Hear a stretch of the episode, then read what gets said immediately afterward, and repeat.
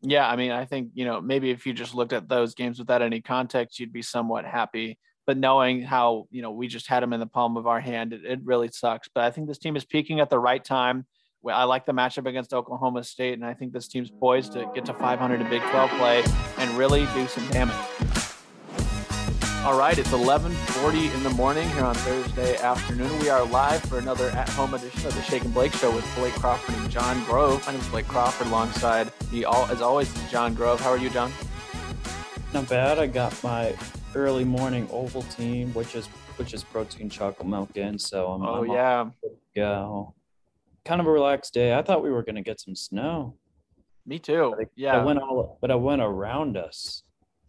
Somehow, I mean, like KU, Baker, UMKC, I think they all canceled class because they got a bunch of snow. We got zero.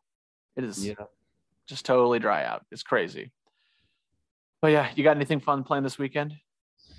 Oh, just watching K State basketball get two wins against Oklahoma State in the men's and women's. I heard you're going out to Colorado. I am. Yeah, I'm, I'm leaving to go back to Newton tonight. Hopefully, uh, the roads won't be too bad. I heard it's going to be better in the afternoon, so I'll probably leave in a couple hours, probably by the time the people are listening to this. But um, then we leave Friday morning. So I mean, Jon. So if you're if you're me, you got an eight hour drive coming ahead of you. What's your strategy to keep you entertained? Do try and do license plate games and try to find as many license plates as you can. If Yeah. not, then just try to. I mean, just like hear me out. Just try and explore the scenery of Western Kansas. It might not be anything special. That's all I gotta say. Is it's nothing. It's nothing else special. but, okay, but I'll try to enjoy it. I'll try to enjoy it. I Uh, mean, I mean, I was planning on putting on some podcasts, probably the Bosco Boys one with Jacob Pullen. Definitely, that'll be worth checking out. Um, I'll probably do some research for some trivia, Jon, because I mean, we're doing round three next Friday. Um, I guess to get into promote the show. Uh, make sure that you're following us on Spotify or wherever you're listening. Make sure to leave a review. Make sure to follow us on social media. The links will be in the description.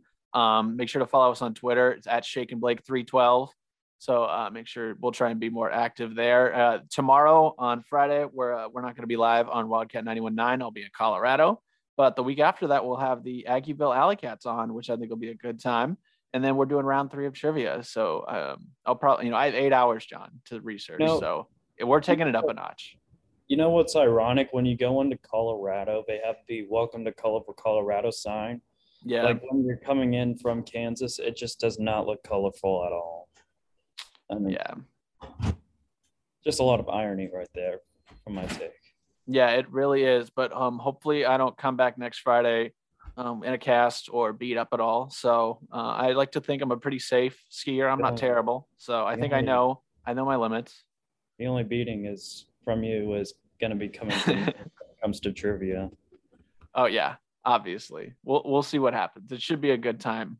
I was I was DMing the the uh, Alley- uh, Aggieville Alleycats. Oh my goodness, and uh, they said they're they're they think they're not great at trivia, but we'll see what happens. I'd like to keep it hard, but like doable. But I mean, You tried see. that. It didn't work out. what do you mean? You think you got like 11 out of 15 on the last one? I know exactly. I Oh, um, because it was too easy. Oh, you're wow. some of them were some of them were too easy. Oh, but like you didn't know Michael Beasley had the most rebounds before freaking Okay, Mark I'm Smith. not that I'm not that in depth on on when it comes to the detail of basketball. Well, you know what? No. We'll let we'll let the the questions and the answers do the talking next Friday. So we'll see how that goes. But uh, I mean, if you want to catch up and um, get a feel for how the trivia goes, we do have two other uh, trivia quizzes that are on sporcle.com. That'll also be in the description of this episode as well. It's just sporcle.com. And uh, you just look up uh, K State trivia round one. You can look up our name as well, Shake and Blake, and you'll find the two quizzes. So, uh, first one's 11 questions, second one's 15. I do, I am proud of the second one. The conference realignment stuff was pretty creative. And uh, I think there's some really interesting stuff on there.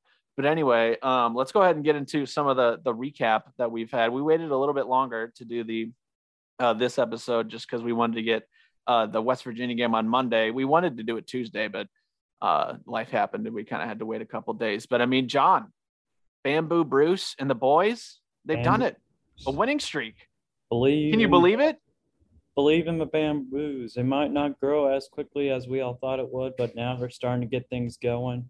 starting to become a lot more a lot more consistent on offense. I mean, there's a lot to like from this team right now. It's just it's just all about uh, playing throughout this whole uh, the, all the entire minutes instead of having this kind of inconsistencies at times. But nonetheless, I mean, K State's showing a lot of positivity right now, a lot of momentum heading into Stillwater. You gotta love it.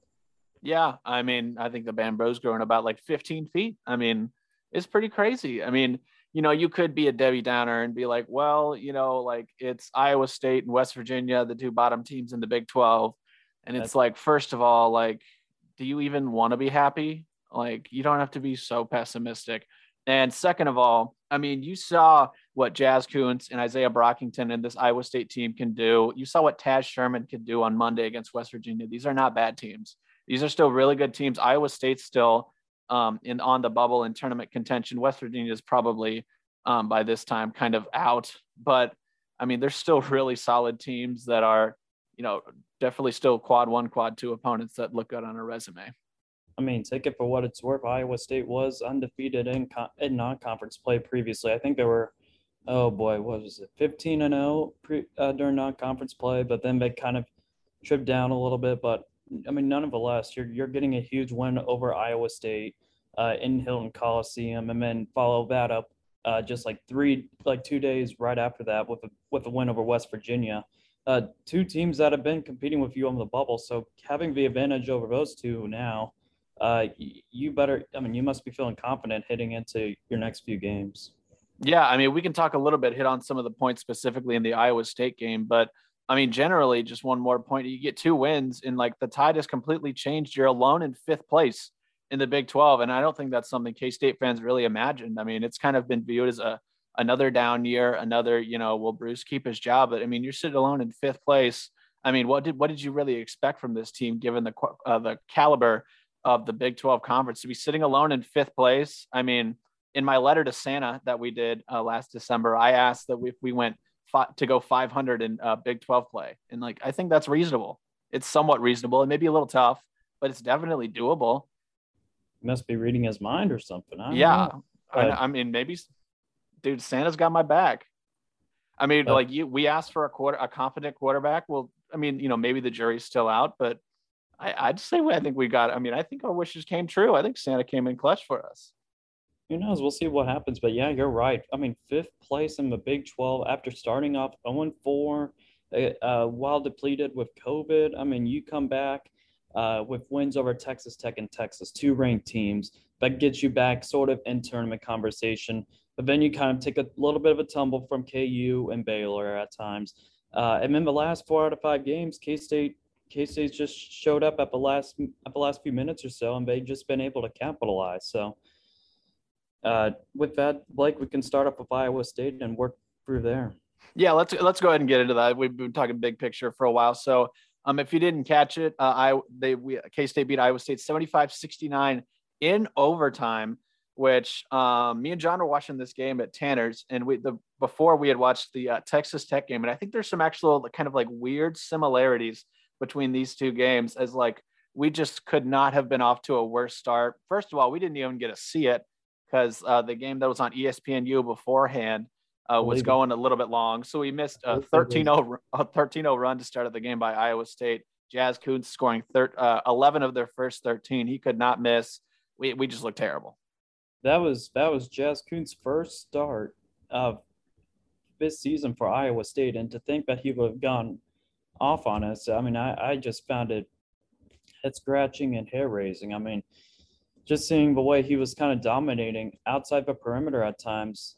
I mean, he, he showed up for Iowa State when when at times they needed to, but besides him and Izaiah Brockington, the Cyclones haven't really. I mean, the Cyclones didn't have as many weapons. It kind of relates to K State when, but when they can only rely on Nigel Pack and Mark Smith uh, to lead them to victory at times. Uh, one thing I do want to mention is, I mean, we talked about rebounding in the past it it's been a serious problem for K State. The Cats struggle to clear the boards at times in the game as they give up 14 second chance points. But a 12 0 run to put the Cats in front was fueled by aggressive passing lane defense, contesting shots around the rim. Nigel had two blocks in that game. Uh, we'll talk about the one where he had on Taz Sherman uh, later on. Uh, and they were clearing the boards in Iowa State's possessions. They did this impressively late in an overtime, especially considering the, that most of the Iowa State shots came from distance. The win was also made possible by the cool plays like from a Nowell offensive rebound, a floater and a flying one-handed tomahawk followed by Ish.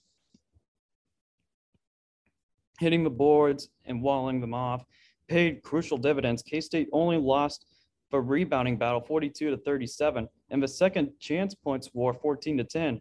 I mean, there's still deficits, but and that, I mean, maybe you still need to improve on them, but there's light years ahead of that terrible effort against KU uh, in that when that should have been. Yeah, I mean, I don't know. We have to have some sort of I don't know what the there's probably some obscure record out there for most wins when you lose the rebounding battle, but I think we're going to be competing for it because it's probably just going to be that way every single game. But I think you hit on a, a key point there that I think one of the differences between the games that we've lost and this Iowa State game that we would have came out on top. Like even in the first half and throughout the entire game, I think we hit some really big shots. When you go down 13 nothing, I think it's really easy just to kind of bleed out the game and you know stay at like 20 points and just slowly give up. But I think we went on some big runs in the first half to keep it within 7 or 5 you know, and um, we hit some really big threes early on, which really helped us out. Nigel Pack really, you know, helping us stay in this game. And I mean, he hits a three to make it 27 23 in the first half. And, you, you know, we're starting to kind of, you know, get back to kind of homeostasis and get into kind of like the flow of the game, overcoming that 13 nothing deficit. But I mean, right before halftime, they go on a 13 5 run, 40 to 28 at half. It's not really what you want to see. But we come out um, it's 54 or 54 to 42 with 12:33 left, and then all of a sudden a switch flips. I mean, we go on an 18 to four run, and uh, I wrote down all the baskets that we had in this 18 to four run. I mean, Mark Smith drives, he gets fouled. Selton Miguel drives, he gets fouled. Mark Smith gets fouled off the ball, he shoots free throws. Ishmael Massoud with that emphatic putback dunk. Um, McGuirl with the steal and the left-handed layup. Um, let's see, Market Smith gets fouled again. I mean, none of these are threes. These are all off of turnovers or driving to the paint, uh, you know, getting fouled and getting to the free throw line. It was the same thing we hit on in the Texas game when we got down early.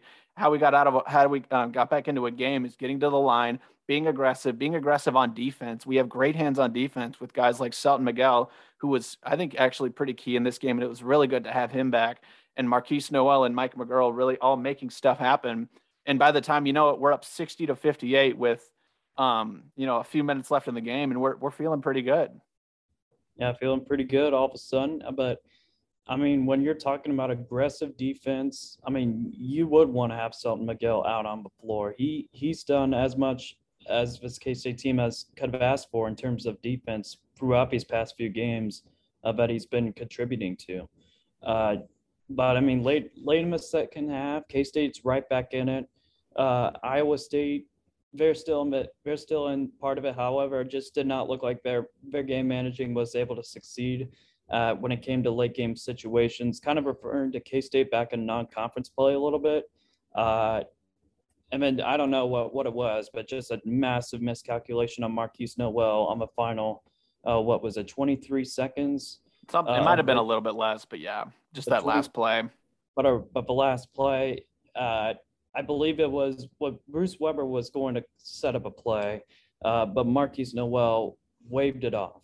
He he was going to try and take the final shot from almost all way to the Iowa State logo, uh, which that was not going to work, especially when you have uh, Brockington and, and uh, Jaz Kunc on him. So, uh, not not the best mis- not the best idea in mind, but he he made it up during overtime. I mean, it looked. I, I just. I mean, when I saw it, it kind of looks like he imagines himself as Damian Lillard. I think Game Five of the uh, the first round, it, it go, and it's Paul George. He totally saw himself in that moment being the hero. Like, but I mean, uh, was it like Damian Lillard when he made the game-winning three against Oklahoma City? Yeah, yeah. That's what I, I was yeah, yeah, but I mean, he takes like ten seconds to wave everybody off, and you know, by the time he's there's five seconds left by the time he's waved everybody off, and he's you know trying to dribble it out. His internal clock just is totally off, and there's three seconds left. He probably doesn't even realize it until he looks up and sees three seconds. He's got to get it off, and I mean, his shot gets blocked from the logo, which is extremely rare, even for a five eight guy. I mean, we could just call it like it is. It was really stupid. He knows it was stupid, and it shouldn't have happened. I mean I don't know if you're Bruce I mean, you know, he puts a lot of trust in his guys, which is definitely fair, but you got to be thinking to call a timeout because this just looks like it's going nowhere. And I mean, you know, we've kind of seen people talk about Nigel Pack as kind of like a quiet leader. He's not exactly the most talkative guy. I think you'd really like to see him be more assertive in that kind of situation, wanting to get the ball. Because I mean, I think every K State fan would, you know, want to have the ball in Nigel Pack's hands for that last shot. I'd say that as well but when but considering the fact that we've seen Markquis Nowell hit these type of crazier shots, I don't think that would have been the worst thing uh, to see from a K State fan. I mean, the consistency might not be there almost every game uh, that we've seen, but uh, when he's able to hit these type of wild shots, Ben, I mean, the worst thing we could do was go into overtime against is to go into overtime and I mean, that's nothing. That's nothing to shove a stick about, considering you're playing in Hilton Coliseum of all places. Uh, but going into overtime, Markquis Nowell hit the game-winning three uh, points in overtime to finish with 16 points, six of 13 shooting, including three of six from three-point range. I think that one, uh, especially, was the dagger to to give the Cats the win. That all that also goes with the team high six assists and three steals in a career best 44 minutes. Yeah, I mean, you mentioned it there. 44 minutes for Markquis Nowell. What an absolute uh, fighter. I mean, the McGuirl steal in the and one as well was um, huge. It, they were kind of going back and forth the first few minutes of overtime, but I think that steal in the end one really kind of opened thing up for us. And then that three kind of sealed the deal at the very end. But I mean, you know, um, you hit on uh, Markquis Nowell with 16 points. I mean, Nigel Pack, obviously Mr. Reliable, seven of 10 from the field, four of five from three. I mean, oh my goodness, 19 points for him. And then, you know, I mean, we're, I think we're now six and one, uh, including the win against West Virginia when we have four in double figures. We've always just needed those one or two extra guys you know, we got a little boost from Ish Massoud. You know, he was one of six from three, but five of 10 from the field. That really nice putback dunk that gave us some momentum. Got him 11 points, nine points from Mike McGuirl, a classic 15 and nine from Mark Smith. I mean, this is a real, this is how you imagine a K State win going based on what we've seen these days. Well, I'm going to point this out uh, before I'm going to kind of relate to what, what to the stat you just put up, but I mean, after I, I think the defense overall contributed heavily for the for this game. I mean, after allowing Iowa State to score 40 points in the first half, 51.6% from the field, uh, K State allowed a combination 29 points in the second half and an overtime uh, on 31.4%, 11 of 35 when it comes to shooting, 20% from beyond the arc. So defense con- contributed a, a, whole lot as well. I think not only uh, K State is six and one um, when it comes to boy, what what is it? What when it has balanced scoring from a lot of guys. Uh, you look at some of the situations and you see K State down by eight plus points. Some of uh, some of wins K State's able to come back from eight plus down. I mean, we've seen it with Wichita State earlier this year, where K State got off to a terribly slow start. Uh, Nebraska, uh, when K State couldn't get any shooting going. Uh, Texas Tech, K State eventually won by about 11. Uh, you you mentioned the Texas game where K State was starting to become more aggressive and go inside the three point line.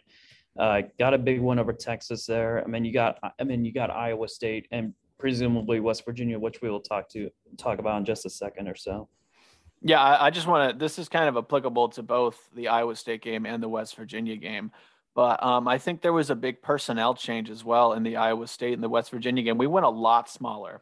15 minutes from Davion Bradford, nine minutes from Carlton Linguard in the Iowa State game. Tw- only 24 minutes of the game. We spent the majority of the game with either Smith slash Kasubke at the five or uh, Ish Massoud at the five. And that was really, I mean, that's pretty much how we wrote out the game. That's how we finished the game. That's how we started overtime with that lineup in there. I mean, it was pretty much the same story uh, in the West Virginia game as well. 10 minutes for uh, Davion Bradford and Carlton Linguard played two minutes, zero minutes from uh, Kaosi Ezeagu in either of these games. I mean, is this is this what we're going to do going forward? Do you even do you even see us starting out with Ish Massoud at the five? Well, I think that's the best uh, best like like you got you have to go of someone eventually. So I mean, when you look at where K State is, and terms of paint production, Ezeagu hasn't played in a while. Bradford and Linguard combined for 12 minutes, but none of them could really get things going. Uh, Bruce uh, decided to plug Ish Massoud center because honestly, I mean, why not at this point? Uh, it, it's not like because the other centers don't rebound, but when what you gain is a legit shooter at the fifth spot who can further stretch uh, the defense and open up space for drives and cut and cuts to the rim. Centers don't like trying to guard Ish because they're essentially trying to be, uh, they're trying essentially being asked to guard a tall wing on the perimeter. Yeah, I mean, I don't know if it's a huge. It's not really a strategical thing. I think from uh, Bruce Weber. I think it's just the best five guys. He's putting the best five guys out on the floor. I mean, rebounding is a problem, obviously, with a lineup like that, but it's a problem anyway when you have Davion Bradford or Carlton Linguard. It doesn't really matter. They help a little bit, but the rebounding is going to be that way anyway. So I think if you can put five shooters on the floor, I think your best five guys who can get you a bucket and play a pretty solid defense when you have a guy like Mark Smith who at six four is as strong as he is. You know, they put um they put Cottrell, uh, Mark Smith on Cottrell of West Virginia in the in that game, and I think he did okay. I mean, it wasn't as good as Davion Bradford, but I think Mark Smith is a huge plus on offense, and we're lucky if Davion Bradford's a zero on offense. And I think you know rebounding, he's a sh- for sure negative. I think I, I think his defense is definitely good. It's just you know boxing and getting rebounds really is it's just a it's a weak point. Well, I think one other interesting and somewhat in, unintended consequence of playing Ish at fifth uh, more often is that encourages the opposition to play through their center. That I mean, that's basketball, right? You see their matchup in the post and you go after it all game long.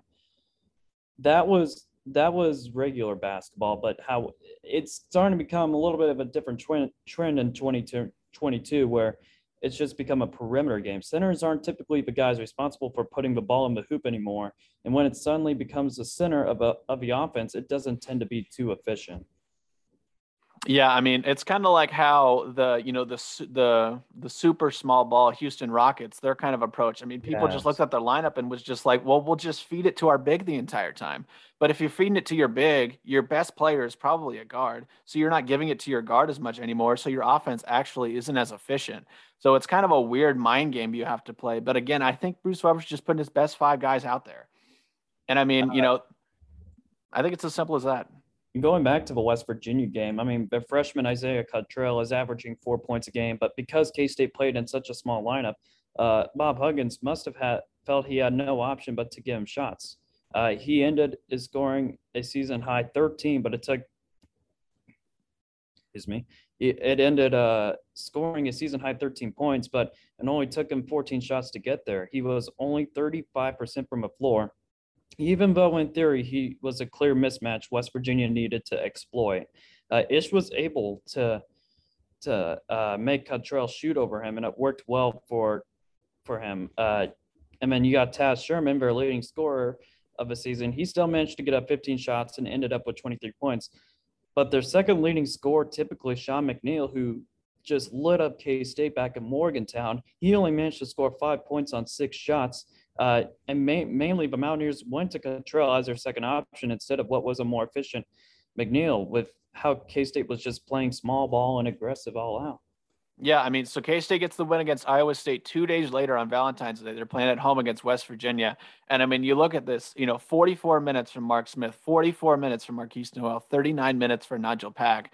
I mean, it, I, I was I was seriously concerned about our our energy levels coming into this game, but I don't really think it was a concern at all really. I think, you know, it looked like pretty much the same. We, I don't think our start was as slow. I don't know. It, it wasn't, it wasn't the best, but we hit four threes to start out the game and we kept it pretty close most of the game until kind of a run at the end. Uh, let West Virginia get a lead at halftime, but overall, I was I, mean, I was pretty happy. Especially now we know we're a second half team, so that bamboo well, really grows in the second half. Oh, for sure. I, and I don't think K State's defense didn't even play that bad in the first half. Yes, you didn't you, you didn't uh, force any turnovers. Uh, but I mean, all around, you were you were getting to to the guy you were supposed to guard. Uh, you were pressuring you were pressuring them as the shot clock was ticking down. I mean, they just kind of got lucky on a few shots, especially from the ones that Taz Sherman was able uh, to go. But, but well, one thing I did want to mention from this game, uh, when West Virginia was up by ten, that started an A2 run by the Wildcats. I mean, an, an 18 to 2 run in over eight minutes after previously being down by 10 points. I mean, almost all of them were threes and, and there were not any layups.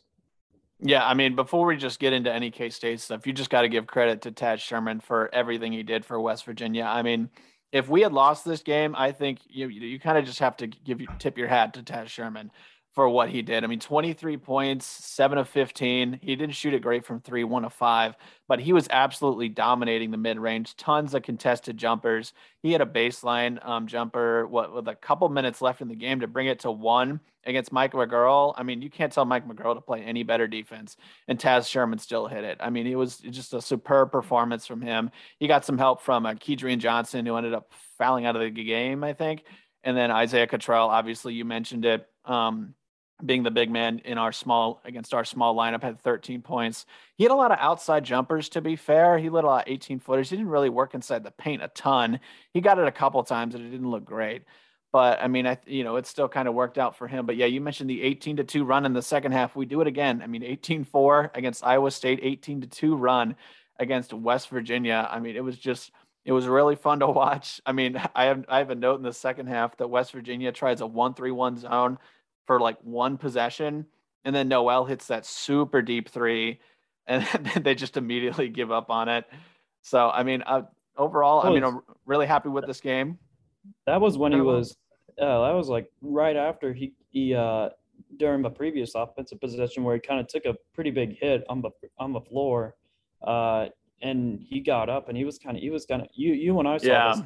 He was like holding his he was holding his hand onto his knee and he was kind of limping a little bit, but he was still able to get things going. Uh, but one thing I did want to mention during that 18 to 2 run, K State didn't give up a whole lot of offensive rebounds during that 18 to 2 run. West Virginia, they previously had 10, but they only had two rebound offensive rebounds at the time.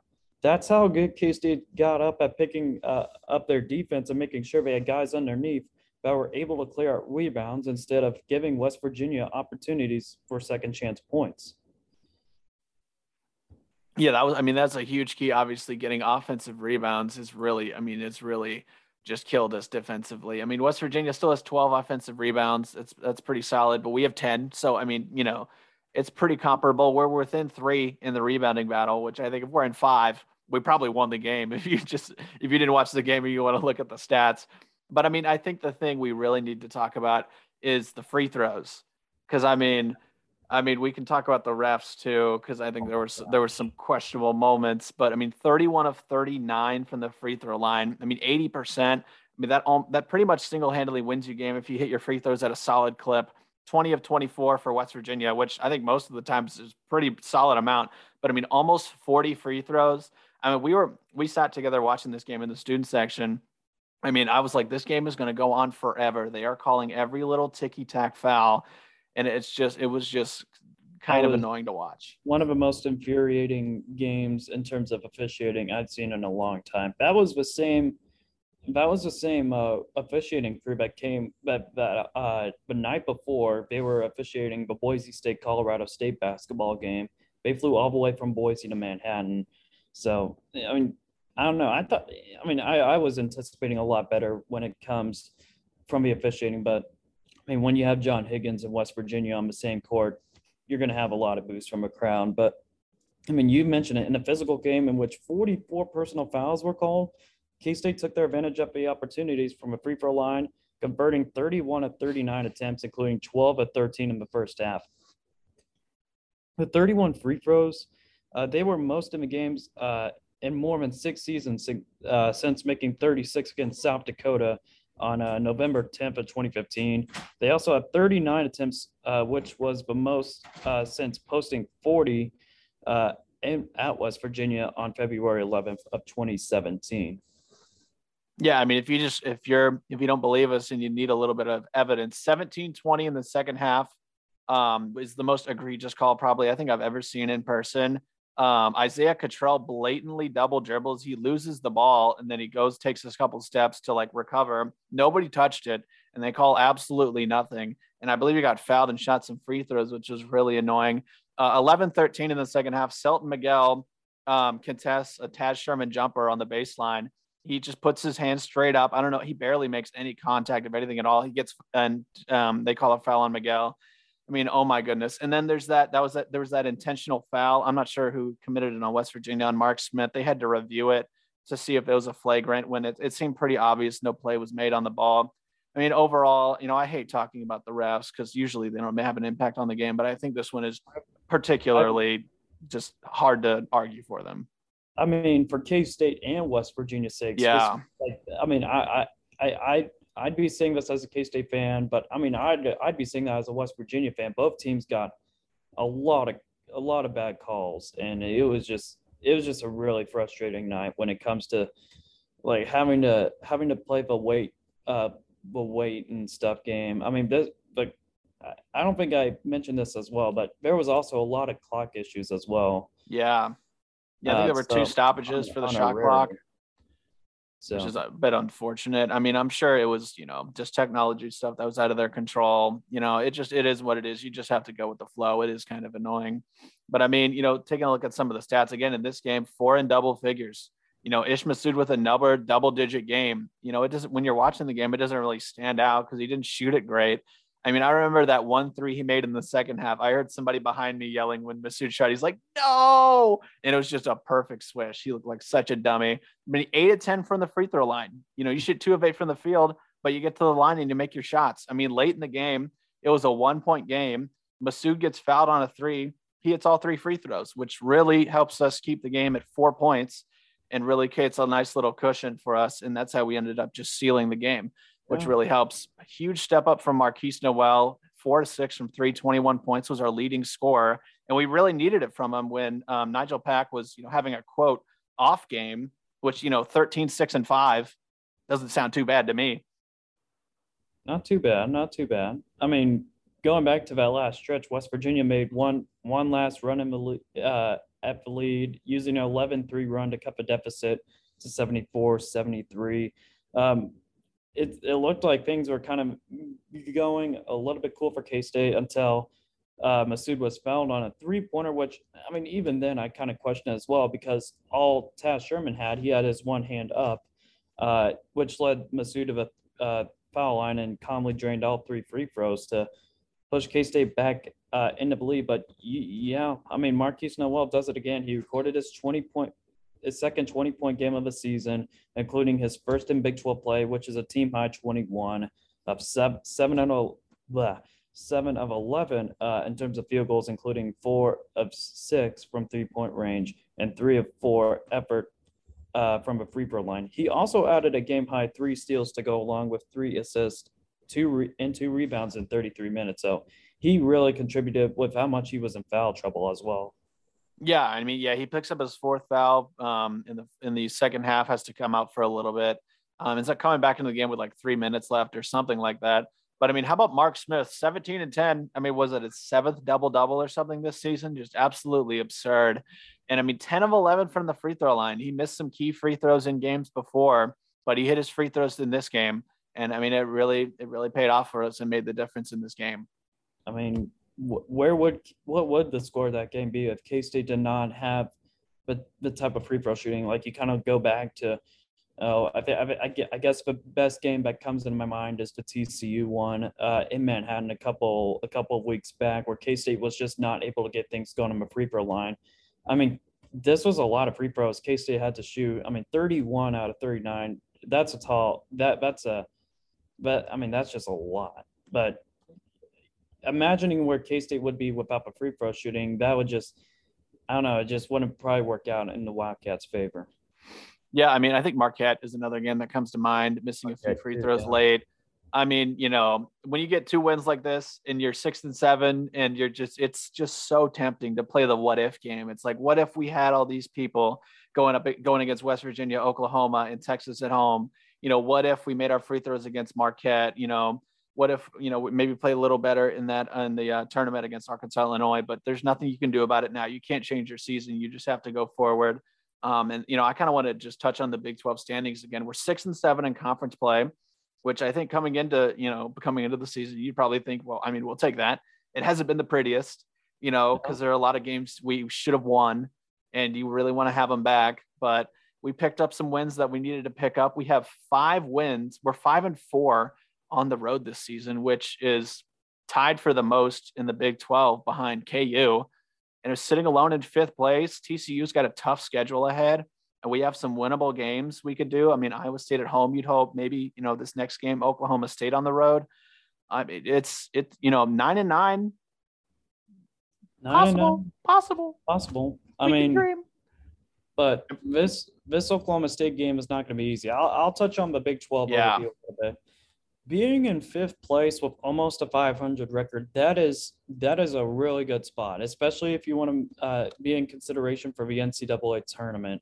Uh, come come in March. Uh, I mean, you the top four are, are clear as ice. I mean, KU clearly the top front runners. You got Baylor and Texas Tech and Texas uh, all right behind them. Then the kind of gap opens, but K State is in that front position uh, out of any to be really a key kind of team. It, like if you're going to have to, if you're going to have to get Iowa State and Oklahoma into the tournament, you got to include K State in it as well. Uh, shoot, what was I going to say? I don't I don't understand why the what's going on with the bracketologists. I mean, they they have Yeah. K State in the next four out. K State. uh, I mean, when you're looking at some of the resumes compared to some of these teams like SMU, Memphis, Oklahoma, even North Carolina lost to lost to a 10 and 16 Pitt team yesterday. They're still in the last four in. I mean, it, it's it just comes comes to show that the bracket that bracketology is just kind of a it's just so Arbitrary? Yeah, subjective. That's Yeah. way of putting it. But K Uh, State does K State does their job. I think I think the Cats have a have a shot. At, I, well, I think if K State does their job in ge- general, I mean K State has a real good shot at making a tournament. I mean you can you can afford a loss to KU or Texas Tech in Lubbock. I mean that's fine. That Yeah. you. Uh, but do your work at home. You got you got you got still you got a road game at Oklahoma State, and then you got home games against Oklahoma and Iowa State left.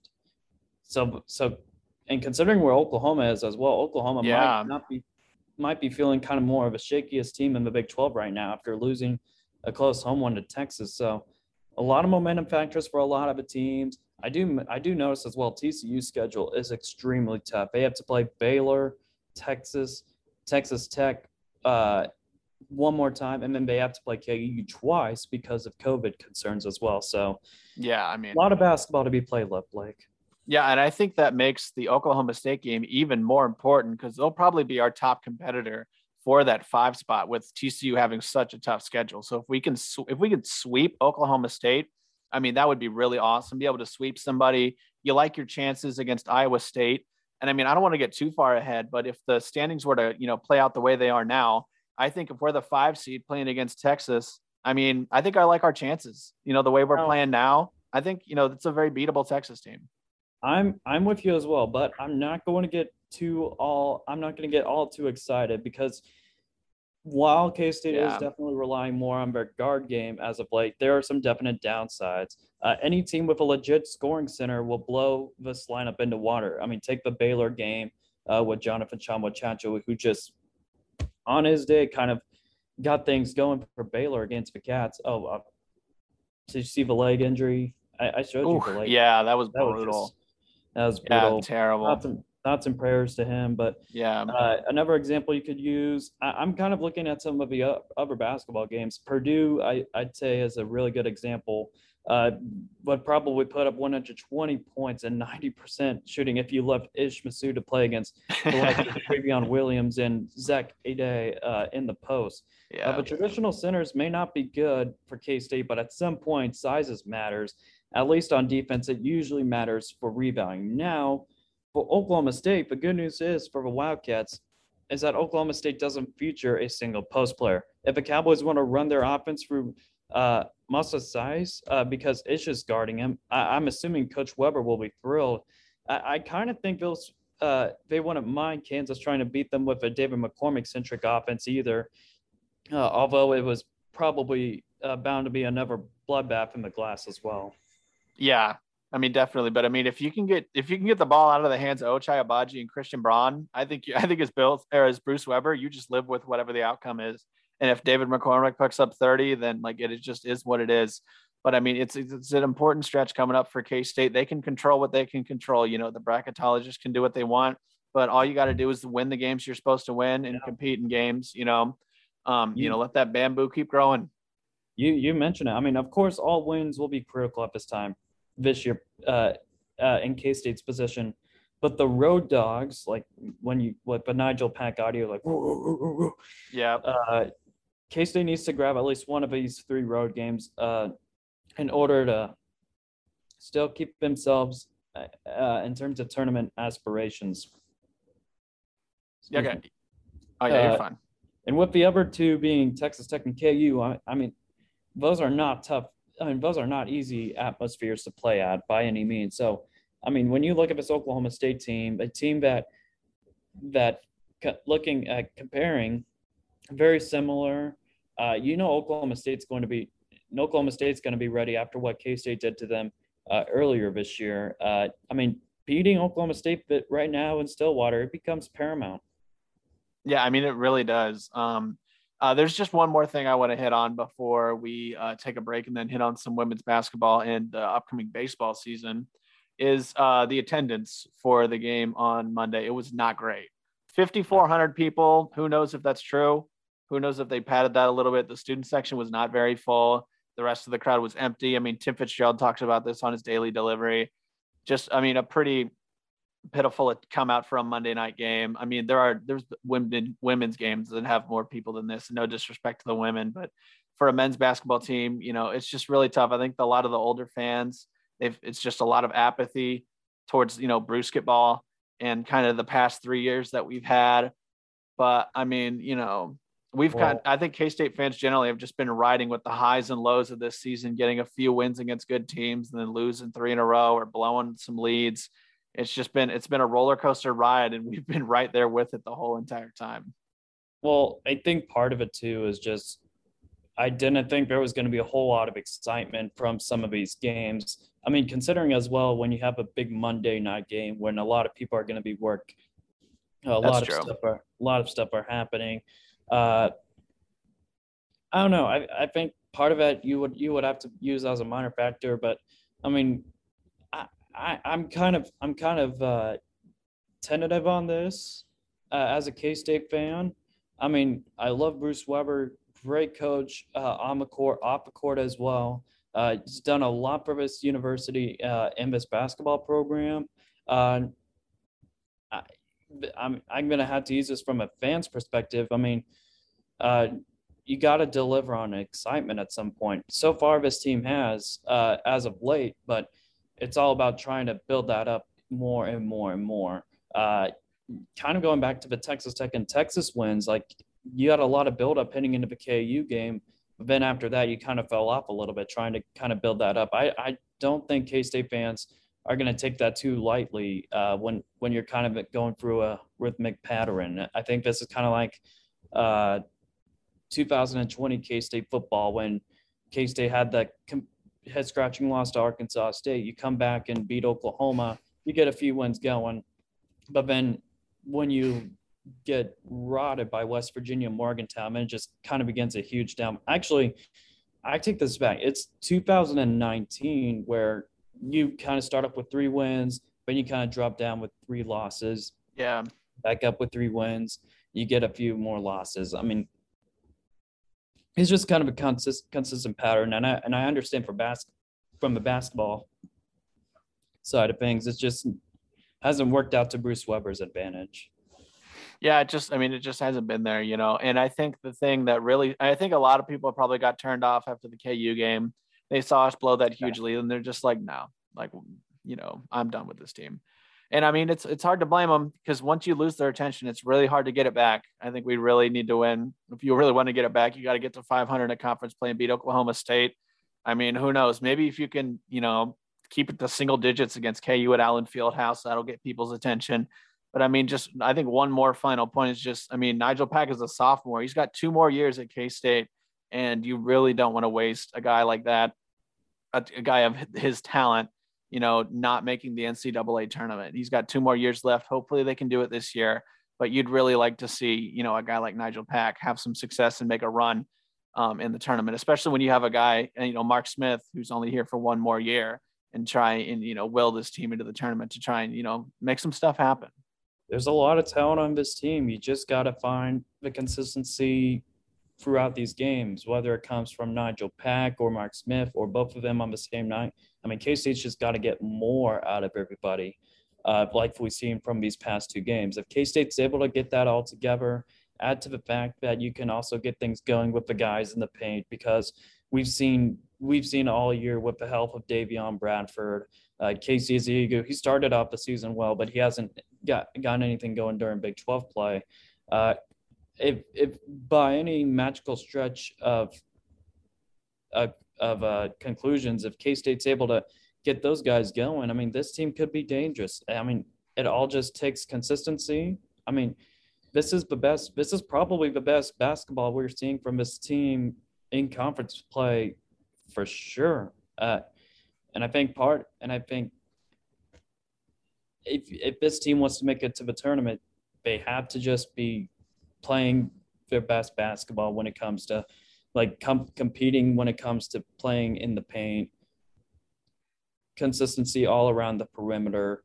Just some of those factors will get k-state uh, into the will will get k-state and uh, winning these co- type of contests or i mean playing their best but just coming up a little bit short which is something you don't want to see from k-state but i mean if it's some i mean but when you take it into factor like you're losing by three to ku uh, you're losing to Texas Tech by less than 10 points. I mean, you, I, I'd take that any day, especially considering where K State is uh, in terms of their record. Yeah, I mean, I think, you know, maybe if you just looked at those games without any context, you'd be somewhat happy. But knowing how, you know, we just had them in the palm of our hand, it, it really sucks. But I think this team is peaking at the right time. I like the matchup against Oklahoma State, and I think this team's poised to get to 500 in Big 12 play and really do some damage. So I think with that, we can go ahead and wrap up uh, talk on men's basketball. We'll take a quick break and then uh, quickly wrap up with uh, women's basketball and the baseball team starting off their season here on the Shake and Blake Show with Blake Crawford and Jon Grove. From there. okay. I don't have a ton written out, but yeah, we'll just kind of, you know, hit on that briefly and then do some, you know, a couple, little bit of men's baseball, get out of here. Did you say men's baseball? yeah, I did. I'm used let's to, play woman, let's play women's baseball. Women's baseball. Women's baseball, men's softball. Men's yeah, let's let's talk about the men's football team. Let's talk about the let's talk about the uh, uh dang it, I was gonna say wrestling, but we don't have wrestling. Can you Equest- equestrian? We used to have equestrian. Well, we don't have it anymore. No, soccer soccer replaced it. Oh, really? That's what. Okay. Yeah, but John John Currie, our former AD, he was um, he was wanting to get soccer on board, but it had to take getting rid of a program uh, like equestrian to do that. Yeah, I'm I'm a little disappointed we don't have a wrestling team. That would think, be fun because there's a lot of talent in the state of Kansas. I yeah, mean, the Newton could, High School a lot of good wrestlers. A lot of good wrestlers down in the Wichita Metro. Western Kansas has some really good yeah. wrestlers. Manhattan has some good products as well. I mean, K State could have their first national title. I'm going to be honest. When it, if, if K State had wrestling, but yeah, I mean, th- there's a guy I went to my high school, Wyatt Hendrickson. He's like I don't know, he's like top five in the country or something in wrestling. He's in Air Force right now. He's a he's a beast. I mean, Oklahoma, Oklahoma State has wrestling too, and like considering yeah. where they're at, they're they're they're blue blood when it comes to wrestling. So was yeah. Iowa too. Yeah. So all right, know. you ready? Uh, let, hang on, let me check out how much battery I got. Forty-two percent. Okay. Cool. We're good. All right, and we're back on the Shake and Blake Show with Blake Crawford and Jon Grove for a little Thursday edition of uh, this podcast. Just a reminder to you know make sure to follow us and uh, leave a review. Let us know how we're doing. Take our quizzes on Sporcle and follow us on social media. So let's get into the uh, women's basketball game. Uh, I don't have a ton to talk about, Jon. I mean, they lost 63 to 51, round two of the Sunflower Showdown at Allen Fieldhouse. Did not go in the favor of K State this time. Uh, pretty poor play all around. I think, I mean, you kind of, I think you hit it. We were talking on Monday that this is just like they're just two different teams when they're playing in Bramlage versus we're playing anywhere else. And it, it makes it really tough to, you know, um, sweep series and win games in Big 12 play. And it's really showing we've fallen pretty far down in the standings. I mean, there are some poor shooting nights, but then there's going one of 22 from three point range. I mean, one make uh, one making 22 attempts, 4.5 percent. I mean, that's just gives you all the shredders in the world, chills up your spines, and all Ooh, that.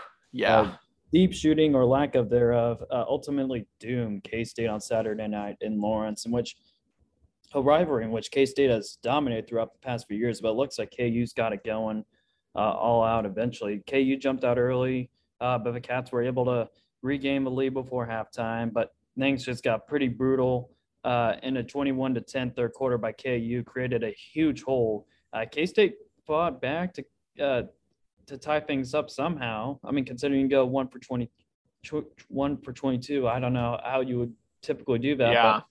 you tied up at 45 uh, thanks to K State's uh, lone three point make before KU just surged ahead for the last time. Yeah, I just think overall uh, when you're when you're kind of struggling when it comes to shooting, it's going to doom you. And K State and KU just came in ready for the fight. I mean, it's almost surprising this game was close at all. Looking at the stats, I mean, there aren't a lot of games where you go one of 22 from three, you shoot 33% from the field, and you're like it's tied at 45 with five minutes left in the game. I mean, it's honestly kind of shocking. I mean, part of that's probably because KU had 14 turnovers which uh, probably didn't really help them a lot. We shot eight or nine from the free throw line, which you uh, you know is respectable. It's not a ton of free throws, but hey, you take them when you got them. Yeah. I mean, another point. Great to have Serena Sundell back. Get ten points from her.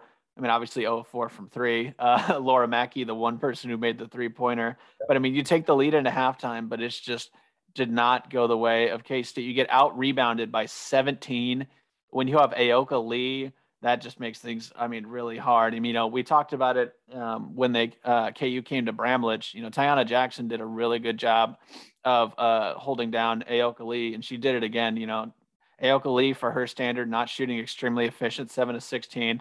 You know, give credit to her for getting 13 rebounds. You know, three steals, two blocks. She still filled it up because she's Ayoka Lee, and that's just what she does.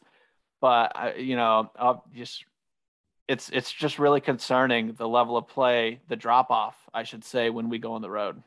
Well, K, well, add to that, KU also has 28 points in the paint. Uh, they had three players in double double figures as well. Uh, that's what type of numbers K State really needs to do, uh, really needs to put up in order to win these road games because we've seen it throughout the past few times now K State hasn't been able to win on the road, whether it's based on uh, maturity levels or uh, just not getting anything from their guards overall. Uh, the closest, these the second leading score for K State was uh, was uh, Serena Sundell, who was playing on a bad ankle. She scored ten points, uh, had three of ten in terms of field goals. So, I mean, you got to put some of these stuff, some of this stuff into consideration, and kind of like a men's basketball team, you gotta you gotta have reliable shooters as well. It can't just be Ayoka Lee and Serena Sundell kind of carrying the team at times. You gotta have more of more weapons, uh, especially when you're playing against these type of Big 12 teams in which they're gonna, especially in which they now take a notice of Ayoka Lee and they're gonna try and do everything they can to get up on her. So you're gonna have to have a lot of a lot more consistency uh, from the guards, whether it's the Glenn sisters, uh, Serena Sundell, Emily Ebert. Uh, all actually, I'm looking at these at these four. All of these uh, combined are 0 of 16 from three point range. So that yeah. that was. Yeah, I, I mean, this, go ahead. I was just gonna say when the goings get rough, I think it was really the Glenn twins who really kind of carried us over the top, and they just weren't there. I mean, four of eleven from Briley Glenn, one of seven from Jaelyn Glenn uh, it's just, I mean, it really tough. Um, one thing I noticed just watching a little bit of the game is, um, especially against Baylor and then now against KU, uh, the scattering report seems to be out on Laura Mackey and Emily Ebert. They are getting no respect on their three point shooting. They're basically just clogging the paint, and they're like, if if you know if we're gonna lose because Laura Mackey and Emily Ebert are hitting threes, then we'll just live with that, which is seriously concerning because it makes it a lot harder to feed the ball to Ayoka Lee And I mean, it's it's a it's a real concern when you're you know in the second quarter and you got to give the Glenn twins and Serena Sundell a bit of a breather. It it uh, it's just not great for our bench depth, and it's going to be a real liability going forward. Well, you did kind of mention it. I mean, it it it is has to become a reliability like we've seen in non-conference play where K-State just seemed like as if they were kind of consistently uh, just connecting on three-point shots when it comes to games such as Oregon or some of these mid-majors that we've seen in the past. I mean, this is what K-State should be living on. Well, that and Ayoka Lee as well, but it I, I don't know. I'm kind of at a loss of words on this one, but there's not a whole lot of, to say, honestly. There's not there's not really a whole lot to say. I'm just I, I'm I'm gonna I'm gonna there's no way to sugarcoat this, but I'm a little bit surprised K State really hung into this one considering well, for the most part, you went one of like you mentioned, one of 22 from three point range. I mean, but free throws are rare, but that's a that's a positive you can uh, put for, for K State. Eight of nine on free throws. Uh, I think you forced 14 turnovers as well. I could be looking at that wrong, but uh, nonetheless, what? I was just gonna say, yeah, you're right. There were 14 turnovers. Yeah, so uh, you had great defense, but just the offense wasn't there, and in this one, and I, I just think KU just came in as a better team offensively to get it done. Yeah, I mean, you know, you go three of, or excuse me, uh, looking at KU, uh, you go three of 18, 0 of 10 from three in the first quarter. You put up seven points. And then, you know, I mean, you have a better second quarter and you actually go into halftime with the lead. I mean, it's kind of shocking. If we would have pulled out this game, that would have been just absolutely insane and would have been getting away with one. But it, I mean, that one really hurt because, you know, we were neck and neck with KU in the standings. Now, I mean, we were talking a few weeks ago, Jon, about a possible Big 12 title. But now we're looking at seven and six. We're in sixth place in the Big 12 standings. Yeah, I counted correctly, which is crazy that the, the men are in a higher position uh, than the women. The women obviously have a better record, but it's still just crazy. Um, but I mean, I think the one upside you can look forward to, Jon, is the rest of the schedule is winnable. I mean, you have at Oklahoma, which is obviously going to be extremely tough. Texas at home, it's going to be tough. But well, Oklahoma, start, oh, go ahead you start with with one of the teams that's struggling at home. You got Oklahoma State in Manhattan, which this has pretty much been a down uh, last few years for the Cowboys. Uh, Cowgirls is I forgot this is women's basketball we're talking about, but uh, hang on, I'm kind of scrolling through the schedule, but a lot of winnable games coming up. Uh, you got yeah. you got Oklahoma State Sunday. That's an ESPNU game too. Let's uh, go. televised, and then you got Texas on Wednesday. That's going to be uh, that's a wideout game as well. But yeah. that, Texas has just well, they beat they beat Iowa State, I believe, last night. They they're looking poised to win a Big 12 title. So we'll see what what K State can do against them. Uh, at Oklahoma, clearly they're going to be ready for Ayoka Lee after what happened previously against them. You got West Virginia at home; they've been they've been struggling the TCU game in Fort Worth on March 5th is the one I'm going to circle at in, in terms of can K State compete in the NCAA tournament if the Wildcats are going to be uh, the road dog in some of these contests? Because K State, uh, hang on, I got to scroll up, but it's just not been a good uh, good road at it. Man, I could not. Here we go. Uh, but you look at some of these past few games. I mean, you lost to KU by 12. I mean, oh man, you got embarrassed by Baylor as well. Yeah. Don't, don't, really want to talk about that. Viewers' discretion is advised. 18 uh, losing, plus, 18 plus, just a caution out there. Losing to Iowa State. I mean, losing Texas as well. Texas Tech early on in the season. Texas on the road too. I mean, those games were not close at all. Not really close in any way, besides the KU game the Baylor game, the Texas game, Texas Tech. I mean, it was just they just. I mean, we had no the Iowa State game too on the road looked really bad.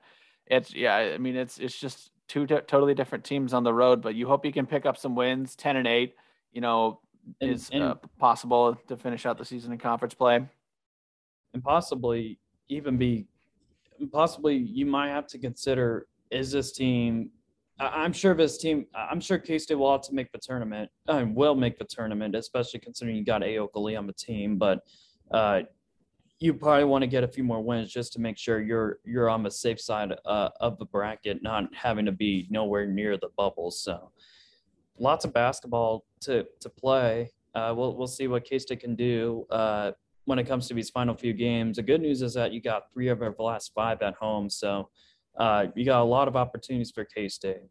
Yeah, I mean, uh, the K State women's team 13 and one at home, and that one loss is to Iowa State, who we had the lead for most of the game, but just kind of blew it thanks to some Iowa State hot shooting and that Maggie Espenmiller-McGraw three off the glass yeah. to lose. I mean, that would be great to have that game back and be 14 and 0 in Bramlage Coliseum, you know, undefeated at home would be awesome. But yeah, four and seven on the road is just not mean, a great look.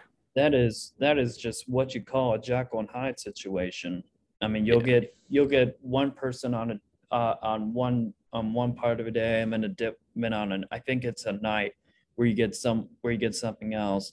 Uh, and it's kind of relating to K State, where at home K State just looked like a completely different team, and then on the road they they've been just they've just been struggling, Blake. They've just been struggling.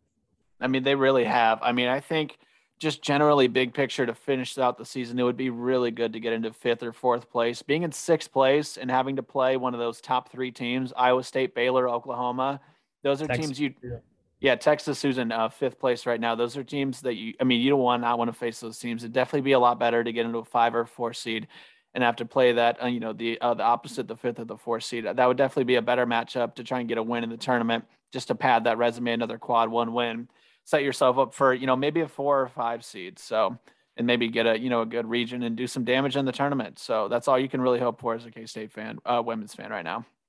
Yeah. So, I mean, yeah, yeah, you do you have any other thoughts before we move on to the uh, men's baseball team? Well, um, just continue supporting on the Cats, uh, especially at home, uh, where K State's gotten a lot of big crowd numbers uh, as of late, especially the Texas Tech one where they poured in a big crowd. Just uh, if you're around town when K State's playing at home, come out and support the Cats. I mean, K State almost K State had a bigger crowd than KU did, so uh, back in uh, yeah back on Saturday. So uh, the more support for this team, the more it might contribute uh, for the Wildcats, uh, possibly. Yeah, I think 3,400 people. Um, they had it at Allen Fieldhouse. I mean, there have been close to 6,000 people who showed up for K State women's game, which is just really awesome. You know, well, yeah, continue to pack the uh, Bramlage and you know support the team. Yeah, and then I, I well, actually, uh, on a non-related note, I think you have to go back to 2002 when when uh, K State was really was really riding high in women's basketball. They came into Lawrence and they almost packed that place purple. I, I can't really describe it since I wasn't there, but I was. Oh, also, at, were you born? I was well, yeah, yeah. I was born there. Actually, ironically, I was born in Lawrence. No, but like, uh, like you were you born in two thousand two? Yeah. Oh, okay. But I was reading up on this article, and it and it showed that K State really packed Lawrence when K State was riding high and KU was struggling at the time. So, uh, just that was just on a non-related note. I don't know why I had to pull that one up. but just it's just a great way to show how passionate K State fans are. Yeah. We really care about these yeah. teams. Yeah, which uh, I guess we can just uh, we can go ahead and get into the uh, baseball team who are about to start out their season. I, I was trying to I was trying to think of a cool segue. I think it's better just to just go right into it. I don't think we need to do any I, segues. You I, know, I didn't, I, I, didn't have any. I didn't have any plan. I didn't have any anything else. We we never have anything planned. Uh, it's it's always high risk, high reward with those segues. Anyway, baseball team. They are going down to Arlington, Texas for the State Farm College Baseball Showdown. It's a great way to start the season. You get three quality opponents. I mean, number 10, Arizona, Michigan, and Auburn, all on the weekend. So, I mean, you know, this is a team last year. Obviously, the team is a lot different, but it was a team last year that if they didn't have some bad losses on the road, could have actually made the tournament and, you know, had a chance at doing some damage. But unfortunately, you know, just had some really bad losses on the road. I think New Mexico State had a we had lost to them or something in the non-conference. It, was, uh, not a great look. It was uh, New Mexico, and I think oh, okay. lost uh, Eastern Illinois. Yeah, as well. So you can't take any of those kind of bumpy losses as well. But I mean, if you if K State wants to go to Omaha, K State has to play some really high caliber teams. I think Arizona, Michigan, and Auburn are able to do that. Arizona, I believe, is number was preseason picked 10th in the country. They were the Pac-12 champions. They went to the World Series. Uh, Michigan made it into the NCAA tournament as well. Auburn, they come out of the SEC. That's just another breed when it comes to baseball. Uh, just a great opening weekend to start things off. And the more I'm looking at the schedule, man, there's some really good ones. You got Nebraska coming up uh, as the home opener on March 8th. Nebraska is number 20 in the country. Uh, and then you also got some uh, other pretty good ones as well with number 24 UC Irvine. Uh, and you got you got some other pretty decent programs as well, such as Air Force, uh, Virginia Tech, and Wichita State coming up as well. But you mentioned it. It was just uh, I think. Uh, dang it. Let me see where I'm at here. I'm taking. I'm looking at uh, some of this early preview on the on the K State website, but uh, you mentioned it. I think it was kind of a. I think it's going to be a little bit of a young team. However, K State did did have eight players come out of a transfer portal this year to really enhance the roster and add immediate help. Uh, I think there. Are, I think from what I'm seeing so far, they're outstanding players uh, who who has uh, who has some really the same values as uh, Pete Hughes uh, has uh, with his 19. Oh man, what was it? 19, 19 ways or 19 pillars. Uh, I probably like in, I think I had to look in a little bit of, little bit about that, but you look at sophomore uh, outfielder Dominic Johnson. He made five starts in the outfield, appeared 10 games during his freshman season at Oklahoma State. That one's going to be that one's going to be big. And then you also got sophomore infielder uh, Orlando Salinas Jr. He appeared in 10 games uh, with one start at Oklahoma State. He hit uh, point, uh, point 154, two for 13 with one home run, three three RBIs as well. So uh, you got some you got some other great players uh, from the SEC with the likes of uh, Jeff Heinrich out of South Carolina, Blake Adams out, out of one of the historic programs in Arkansas, uh, yeah. Justin Mitchell's out of Oklahoma. Just a lot of guys that K State really got out of a, out of a transfer portal. Uh,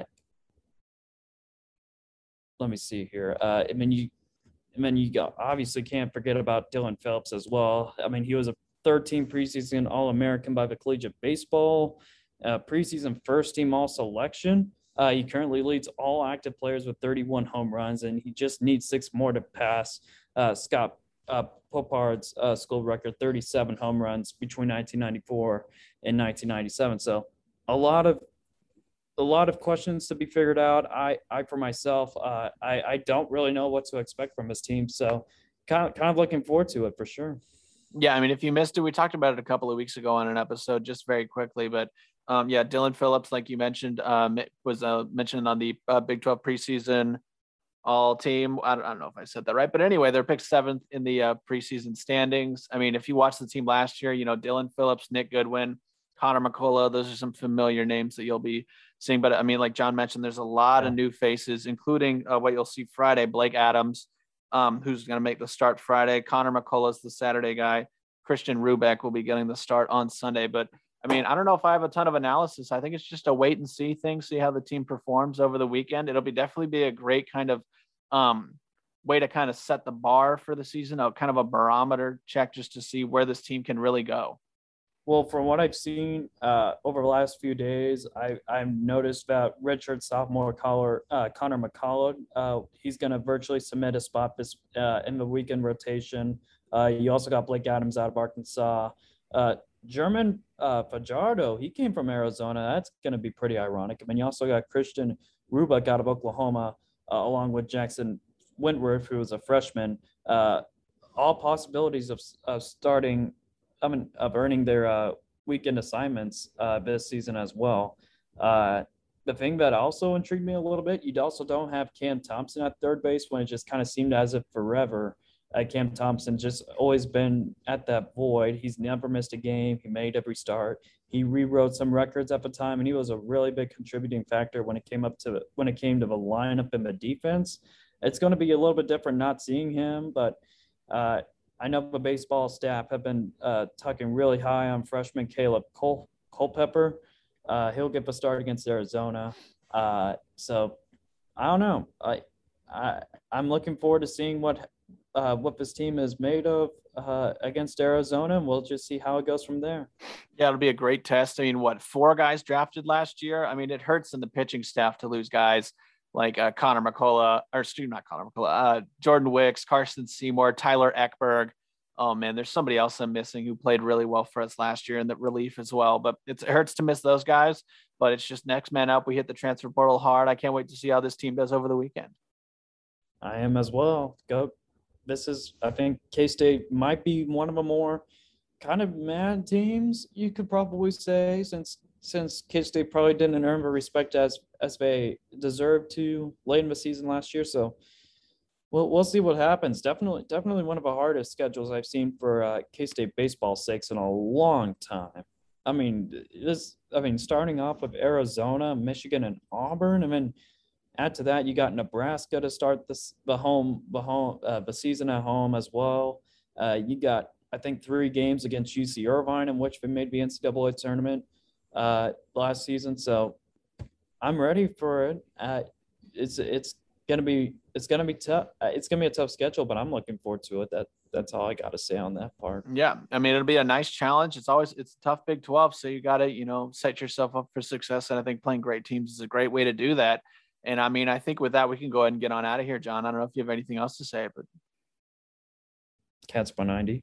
Cats by 90 Well, obviously. Well, uh, thank you so much for listening to the show. Uh, we will be taking tomorrow off, and next week we'll have the Aggieville Alleycats doing some trivia. So it's going to be a super episode. You're really not going to want to miss it. Make sure you're following the podcast. Make sure you leave a review wherever you're listening. Make sure to take our quizzes on Sporcle. Our social media links will be in the description. Uh, my personal one, Jon's personal one, is K State Game Day page, which you should definitely check out. Just some great content. Just hit 3,000 followers recently, as well as the Shake and Blake Twitter. Uh, make sure to uh, support all your K State uh, teams. Check out Tointon Family Stadium when they, the baseball team plays in early March. Support the women's team, support the men's team, and uh, Cats by 90. Cats by 90. Ema, Ema, Ema.